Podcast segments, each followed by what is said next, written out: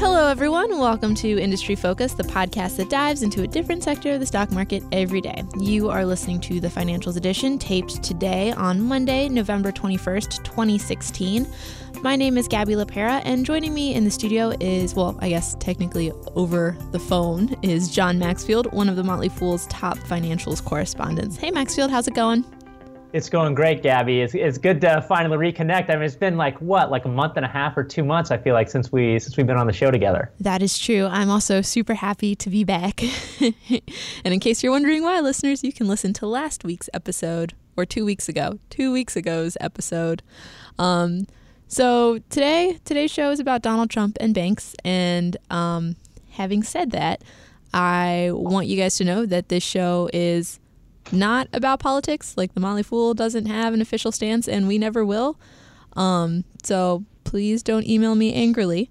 Um, but having said that, uh, we do feel like we should report on how potential policy changes could affect the stock market in general, and for this show, the banking sector in particular.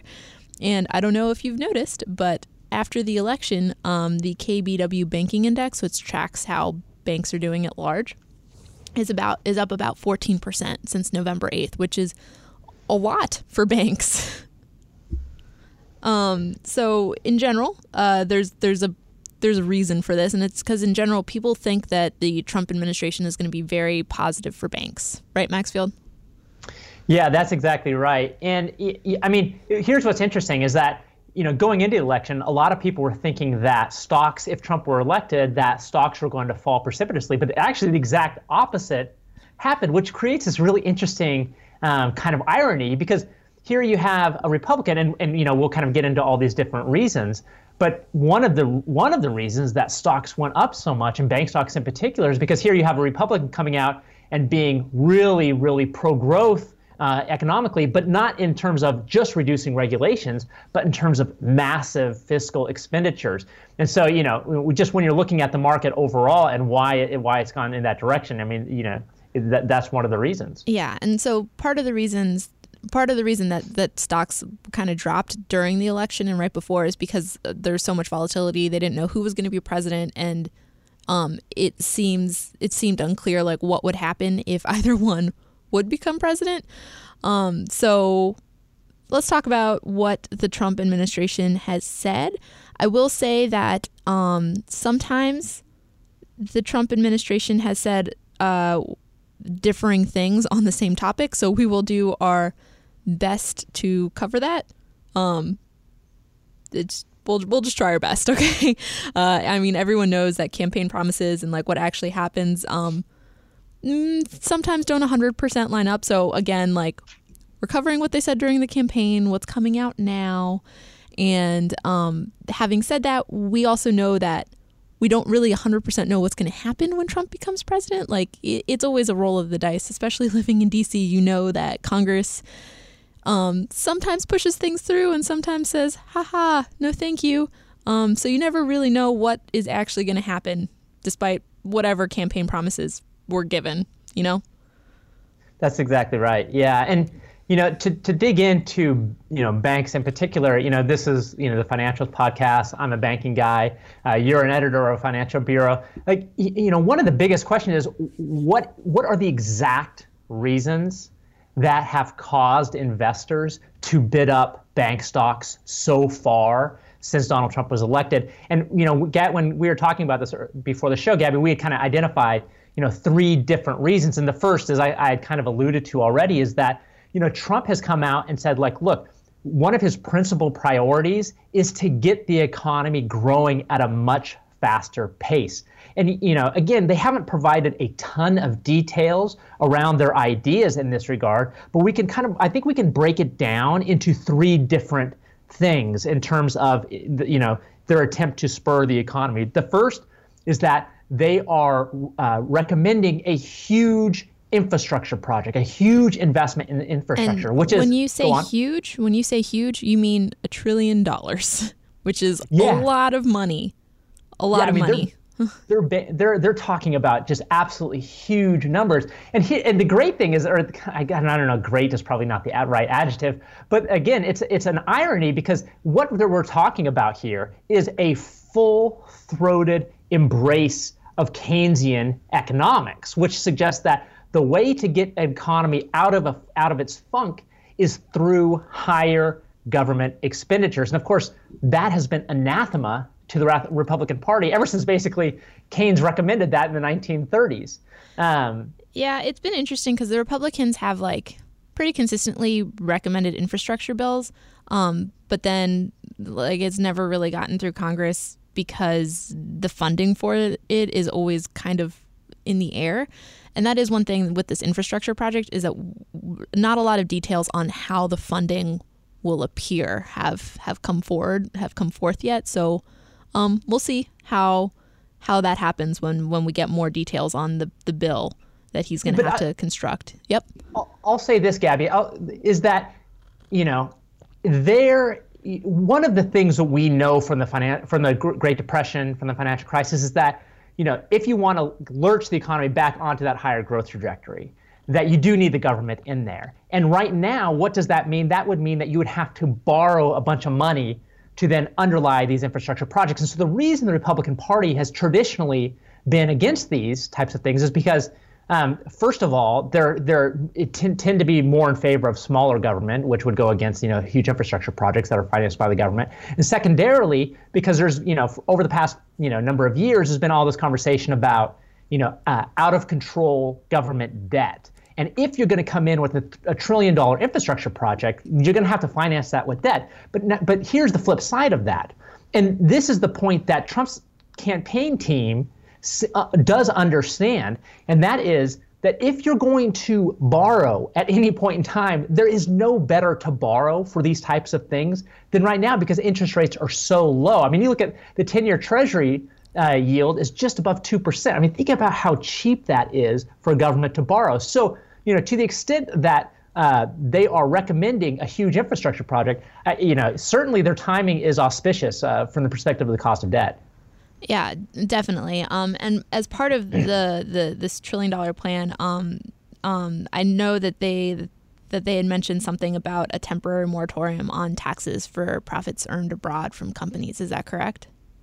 Yeah, I mean, I, I, I don't know where exactly that idea originated, but it is now out there um, that one of the things that may happen under a Trump administration is that they so right now if you have a company like Apple, right? Apple makes, you know, just tens and tens of billions of dollars selling iPhones, iPads, things like that in other countries. Well, the problem is that when Apple does that, it, makes all this money out there, but it can't bring that money back into the United States without paying an additional tax. So that basically keeps this money captive in outside of the country. So it can't be brought into for investments and for distributing it to the shareholders and things like that. Well, a, a, really, you know, if you're thinking about this in terms of low-hanging fruit and an easy way to spur the economy in the United States, one way would just, and we've done this in the, you know, administrations have done this in the past. One way to do that is to just give a temporary moratorium on those repatriation taxes, so that all that money can flood into the U.S. economy and then go out and, and you know, uh, finance further business investments or being distributed to shareholders who can then go out and spend the money. Right, and that would that money still be taxed when it like as part of the the the company's overall like balance sheet or whatever income once it comes back into the country it just wouldn't have that extra repatriation tax on it correct right and i think that repatriation tax I, I and i'm not an expert on this but it's my understanding that what that is is that look apple paid a, an income tax on that income in these foreign jurisdictions when it earned it and then what the what the tax coming back in the United States would be is that it would basically then be the corporate income tax in the United States. So you'd be facing a, a corporate tax here. Tax. Exactly, exactly. So the, the idea is that the moratorium gets rid of, they would just have to face that foreign income, eh, foreign income tax. Well, in that case, I guess we can't look at those taxes to help fund this infrastructure project. Um, um, on the other hand, uh, one of the, not having that um, or the infrastructure the infrastructure project in theory could help uh, spur loan demand as you mentioned earlier because interest rates are at historic low um, and if it employs a lot of people there could be a lot more people who are looking for loans which will help banks in the long term because they're the people who give out loans. Right. I mean, you know, when you're thinking about it from the perspective of a bank, one of the issues that they've faced over the past, basically over the past eight years since the financial crisis, is that given the uncertainty and given kind of the lack of confidence in the economy, there hasn't been a lot of um, investments in businesses have reduced the amount of investments they are making. And kind of a flip side of this is that you know I don't know how much you follow this, but businesses have been buying back so much stock over the past few years and the reason they're doing that is because they're not they're taking the money that they would otherwise be in making in investments and because they don't feel like there's going to get the return on those investments, and then they're instead buying back stock. Well, that doesn't do anything for the economy. But if there is going to be this stimulative impact on the economy through this fiscal expen- through these fiscal expenditures and these other things, well, that would presumably increase confidence in businesses. And if it increases confidence in businesses, that's going to increase the, the possibility that they're going to invest. And when businesses invest, one of the things they need to do is they need to borrow money. So what that would do is that would increase demand for loans, and loans are the principal product that banks sell. So if more if there's a higher demand for that product, banks are going to make more money. And the the other side of this is that on the consumer side, so let's say they get these things up and going, and this is a big if for a number of different reasons, but let's just assume that they're able to get these things up and going. That's going to increase consumer confidence. Okay, and if you increase consumer confidence, what happens there? Well, higher consumer confidence correlates into higher consumer spending. And then how do consumers spend money? They spend money with their debit and credit cards principally, principally, right? I mean, like not a lot of people operate in cash anymore. Well, banks make money from a higher velocity of consumer spending because they earn interchange income each time your debit or credit card is swiped. So not only would you get a boost to loan demand as a result of these policies, but you would also get a boost from interchange income on the consumer side. Yeah, so I want you to I want I want to reiterate to our listeners that throughout all of that thing that we just said and everything that we're about to say, I don't know if you noticed, but we said if, could, potentially, possibly a lot, and that's because this is wild speculation on our parts based on things that could maybe happen, but not, might not happen at all. Um, talking about things that might actually happen, uh, Janet Yellen has um, kind of emphasized that she thinks that they are going to raise interest rates at the next meeting. Right, and and this kind of you know you can tie these two things together. You know the the the idea that and again I think it's important to reiterate uh, once again what Gabby is saying that this is all theoretical. Nobody really has a very good grasp of whether or not Trump is you know what their position their precise positions are or even if we had a sense for a better sense for what the precise positions are, it remains to be seen if something like a trillion dollar stimulus package is going to make its way through a Republican controlled Congress, given kind of their, their historical aversion to big government and, and, and debt. And the other piece is that it will depend on what that infrastructure spending will look like. The conversation, right, you know, the best way to do it, the most effective way to do it, is to do something like you know, FDR did during the Great Depression. Just go out and build dams, go out and build bridges, go out and build roads. This, uh, President Eisenhower did the same thing when the government financed the construction of uh, the interstate highway system. But the conversation in the Trump administration, that at least again, and this all kind of remains to be seen what it's going to look like, is that they're going to do it these infrastructure projects through huge tax credits um, that will be given to private companies that will then, in, in a sense, own those infrastructure projects. So we're talking more like toll roads as opposed to, say, um, improving an, an, airport or improving, you know, an interstate that runs through the middle of Wyoming or something like that. So, so again, just just to reiterate, these are these are all hypothetical, but this is the reason that bank stocks have gone up is anticipation of these. But so if you get sorry, I'm kind of going on here, Gabby, but just follow me for one more second. if if these things do work, okay, and if the economy is kind of jolted out of its current malaise, what that will do, theoretically speaking, is to spur higher inflation. And one of the things we know, and so the, our, the most recent reading on inflation was 1.6%. That was in October. Well, the Federal Reserve is looking for a 2% inflation rate. And once we get near or at that or to that point, or the economy is heading on a you know, fast enough trajectory to that point, the Federal Reserve will then feel comfortable raising interest rates. And we've talked about this, you know, kind of ad nauseum on this show because it's such an important thing for banks. Once interest rates go up, banks are going to make a lot more money because again they sell loans and higher interest rates correlate into higher prices for loans. And i just want to put out there they're going to make a lot a lot more money. Um, bank of america has said that if rates go up by 100 basis points they would have an extra 5.3 billion dollars um, which is basically an extra quarter worth of revenue for them which is crazy um, Wells Fargo has uh, said 2.8 billion dollars, and Citi has said two billion dollars for them. That that's a lot of money. That's not an, yeah. it's an insubstantial sum. It's a very material amount, and, it, and it's worth just briefly touching on why that's the case.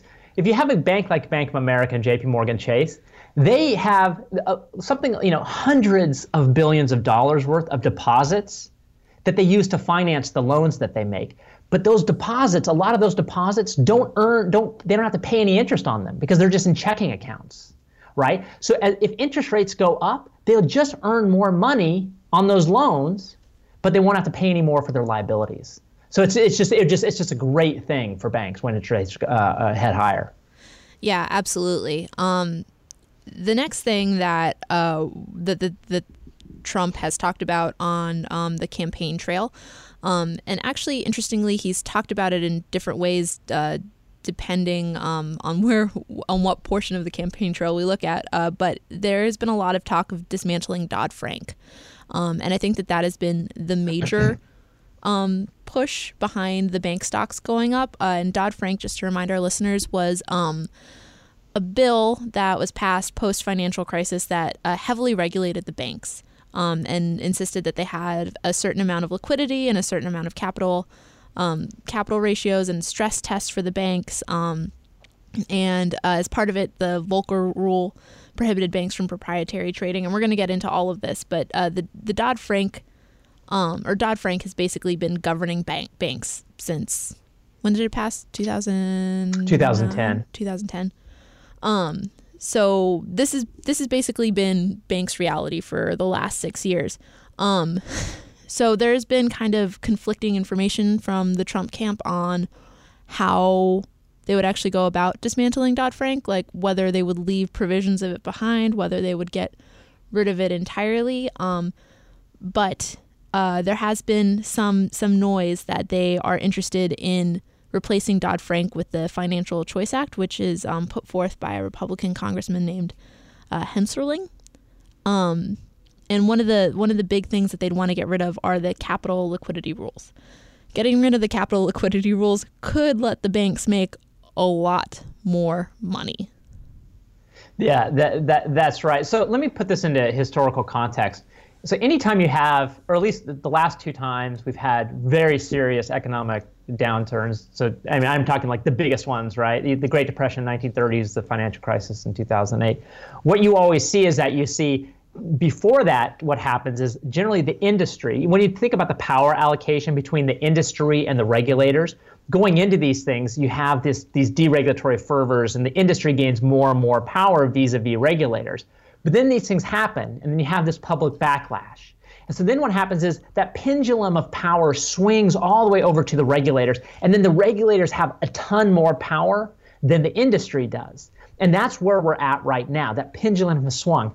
But the issue, and, and in full disclosure, I'm a Democrat, but the Democrats, when they went with Dodd Frank and when the regulators came in, and started passing the rules underlying Dodd Frank, they pushed things really, really far. And if you listen to any bank CEO, credible bank CEO that really knows what they're doing and is really interested both in their bank and in the in the United States uh, of America, they all talk about how heavy-handed regulations have been since the financial crisis. Crisis. So what Trump's team is basically saying is that look, you know, we're going to come in, we're going to quote unquote dismantle Dodd Frank. So they're going to swing that regulatory pendulum back more to either way back to the industry, you know, where the industry then has more power, or at least closer to the center. And you know, there are a number of different ways that this will help banks. But if you're thinking about it on the revenue side, to the point you just made, Gabby, this the, the really big benefit i mean this is a huge benefit will come through a reduction or a relaxing of capital and liquidity standards. So what does that mean? So that means so banks hold a certain amount of capital about every for on a typical bank a bank holds basically one dollars in equity versus ten dollars that they borrow to then invest into assets well, if you increase the amount of capital they have to hold relative to their assets, you're going to decrease the return that shareholders will earn on that equity, right? Because higher leverage corresponds to higher profits and also higher risk, right? Well, these these these um, proposals, and particularly Jeb Hensarling's, who's a who's a Texas, who's a, a member of the House of Representatives, a Republican from Texas, he's coming out with this Financial Choice Act that says, look, all of these really complicated, really burdensome capital rules that have been passed in the wake of the financial crisis, let's simplify it with a, a slightly higher capital ratio, but it's it's not risk weighted, which would mean that banks would be free to invest the money and ba- invest their assets in basically in, in, in, whatever type of assets they want to invest in, irrespective to risk. And the other, th- which would mean that you know if you're able to, if you as a bank, you're able to invest in higher risk assets you're going to generate a higher return. And in the same, uh, kind of on, along the same lines, Hensarling's proposal, the Financial Choice Act, comes out and says, look, so long as banks meet this kind of very simple, this much more simplified capital standard, they will be free from the liquidity rules under Dodd Frank. And what that would mean is that that would kind of further boost a bank's ability to, as opposed to invest a whole bunch of money in cash or low yielding government securities that basically carry no risk and reallocate that money over into higher yielding loans, which would then uh, boost their bottom lines. Right. And so Dodd Frank put this all into place like post financial crisis, right? Where um, people were worried about there being another potential run on the banks, right? Um, they were worried about the banks failing because they didn't have enough capital to back up bad bets that they had made, which is why there are such stringent requirements in Dodd Frank. Um, you know, Hensarling and potentially, I'm not saying for sure, but potentially the Trump team agree with the fact or agree with the idea that um, that this might have been too much for the banks. Um, interestingly, uh, there's been a lot of um, back and forth on the Volcker rule. I mentioned that earlier. The Volcker rule prohibits banks from proprietary trading, which basically um, is the banks acting like hedge funds. Um, and they were allowed to do that pre financial crisis because of um, a repeal of the Glass Steagall Act. Um, it's really interesting if they if they repeal that that increases the risks of investing in banks a lot but it also increases the bank's chances of making a lot more money. So and that this so and, and, I think we can trace we can kind of see where this this is a really important inconsistency that you that you're pointing out Gabby. But and here's where it comes from so again, Trump's team has not uh, provided uh, a lot of details in terms of what uh, it would look like if they were to dismantle, quote unquote, dismantle Dodd Frank. So the closest proxy that we have for what that might look like is that is Jeb Hensarling's Financial Choice Act. And Jeb Hensarling was for a while being, uh, it was rumored that he was being considered for to be the Treasury Secretary. And then there was also conversation in the media that tr- members of Trump's team were saying were were in favor of a lot of the things that Hensarling was saying. So that's kind of where that connection comes from. And it was it's in Hensarling's Financial Choice Act where it says that one of the things that they would do is to get rid of the Volcker rule, which would then, to, to what you, as you explained, allow banks to then go back and act like hedge funds and proprietary trade, basically right. do whatever they want in the markets. But but then interestingly, interestingly, Trump has also said that he would be in favor of putting the Glass-Steagall Act back, of unrepealing the Glass-Steagall Act, of whatever whatever you want to call it, whatever method they would want to go through, and bringing back the Glass-Steagall Act basically makes getting rid of the Volcker rules null you know? Right. It mm, mm, it's it's very confusing and i think that that is something that you'll see in a lot of news coverage is that a we don't know a lot. B the things that have been said are confusing because we don't know a lot. Um, and C, we're just going to have to wait and see what happens. But um, do you want to talk a little bit more about Glass Steagall? Yeah. So yeah, and then and then I'll bring up one more point. So Glass, what Glass Steagall does is it, it this was implemented in the in, during the Great Depression, and what it did is it said, look, if you're going to be a commercial bank that has insured deposits, you can't also run an investment bank, and a part of an investment bank is a trading operation. So to Gabby's point, you know, the Volcker rule says a bank can't run trading operations, but the Glass-Steagall Act says you can't run any type of type of thing that's an investment act. So there is inconsistency between these in, between these two positions. The one final thing that could really um, help banks in terms of you know this kind of conversation around deregulation is that you know these stress tests that we've talked about on the show multiple times in the past that banks have to go through every year will part of, to basically see if they're able to you know survive an economic downturn akin to the financial crisis or even actually worse when you can look at the hypothetical scenarios under that, that they're applied. Sorry i'm just laughing because you said that all so fast. Yeah sorry. Um, but yes um, continue the the stress tests. Yeah so part of the stress tests is that the federal reserve under the dodd-frank act and that's where the power to stress test banks come from. Okay? The Federal Reserve was given a veto power over bank capital plans. And what that means is that when a bank wants to raise its dividend or increase the amount of shares it buys back, it has to basically ask the Federal Reserve for permission to do so. Well, under Hensarling's proposal, they basically get rid of that veto power. And so, what that would mean for a bank like Bank of America who has had its dividend request denied, I believe, two times in the, in, or, or, over the past six years by the Federal Reserve, that would give Bank of America effectively the ability to double its dividend in 2017 or 2018, but still pay out the same percentage of its earnings each year as, as Wells Fargo, JP Morgan Chase does. And, and, and this, basically the same is true for Citigroup, which has also had its dividend uh, dividend hikes uh, denied on multiple occasions over the past few years. So when you add all of these things together, and again, the, all these things are big ifs, and we don't really know exactly how this is all going to go down. But if these things go through, um, I mean, banks are just going to make a ton more money. Yeah. The other thing to keep in mind is if Dodd Frank is repealed and there's a lot, there's a there's a much less uh, a much lesser regulatory burden on banks. Um, banks are going to be able to spend a lot less money on that. Um, and that's something that, uh, for example, I don't know if you remember that New York Community Bank um, tease that we were treated to for a few years, where they were just like hovering right underneath the mark where Dodd Frank would would would um, would apply to them.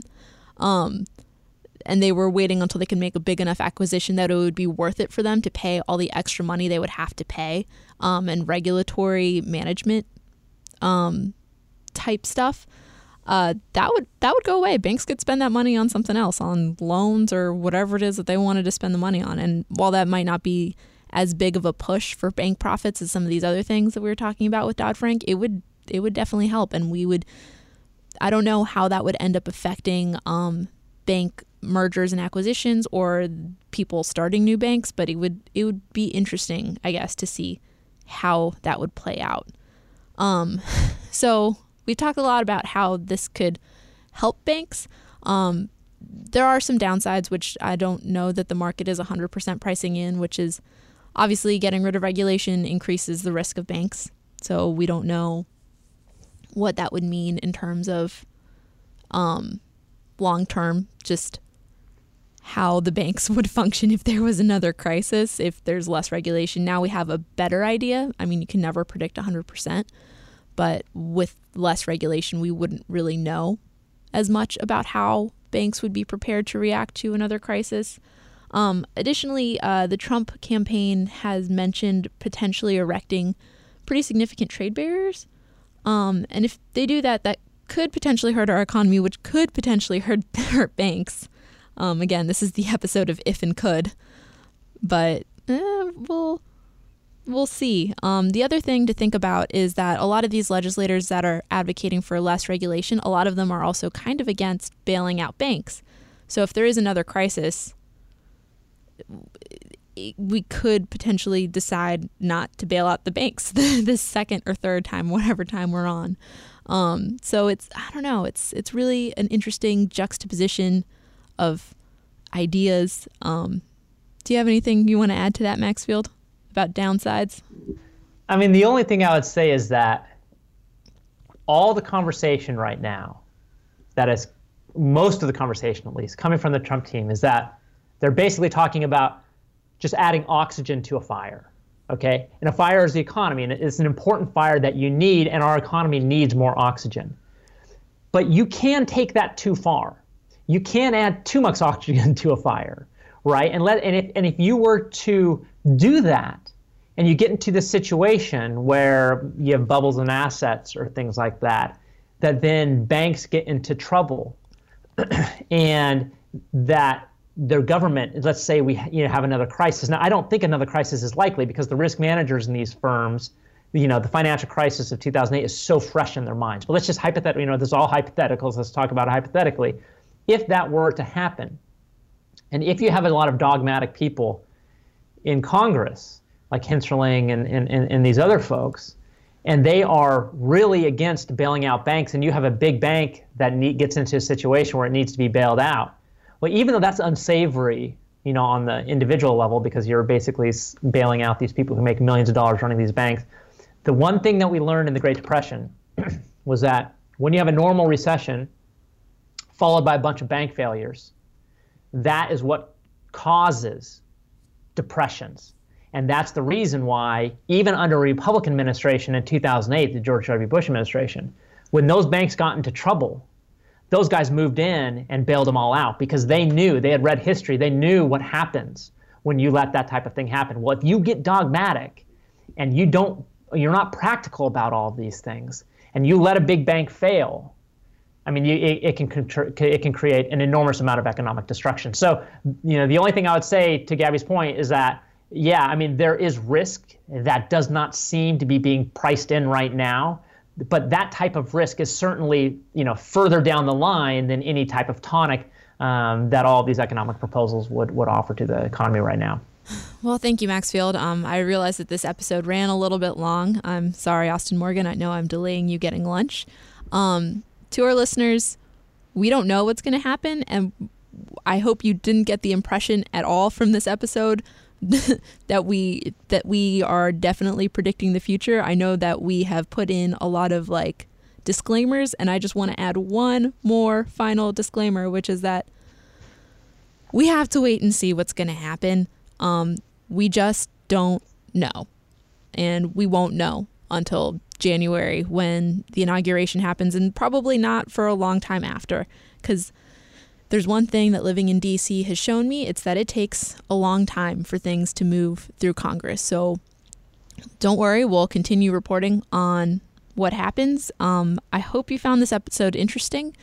Uh, and I would like to let you guys know that, as usual, people on the program may have interest in the stocks they talk about, and the Motley Fool may have recommendations for or against. So don't buy or sell stocks based solely on what you hear.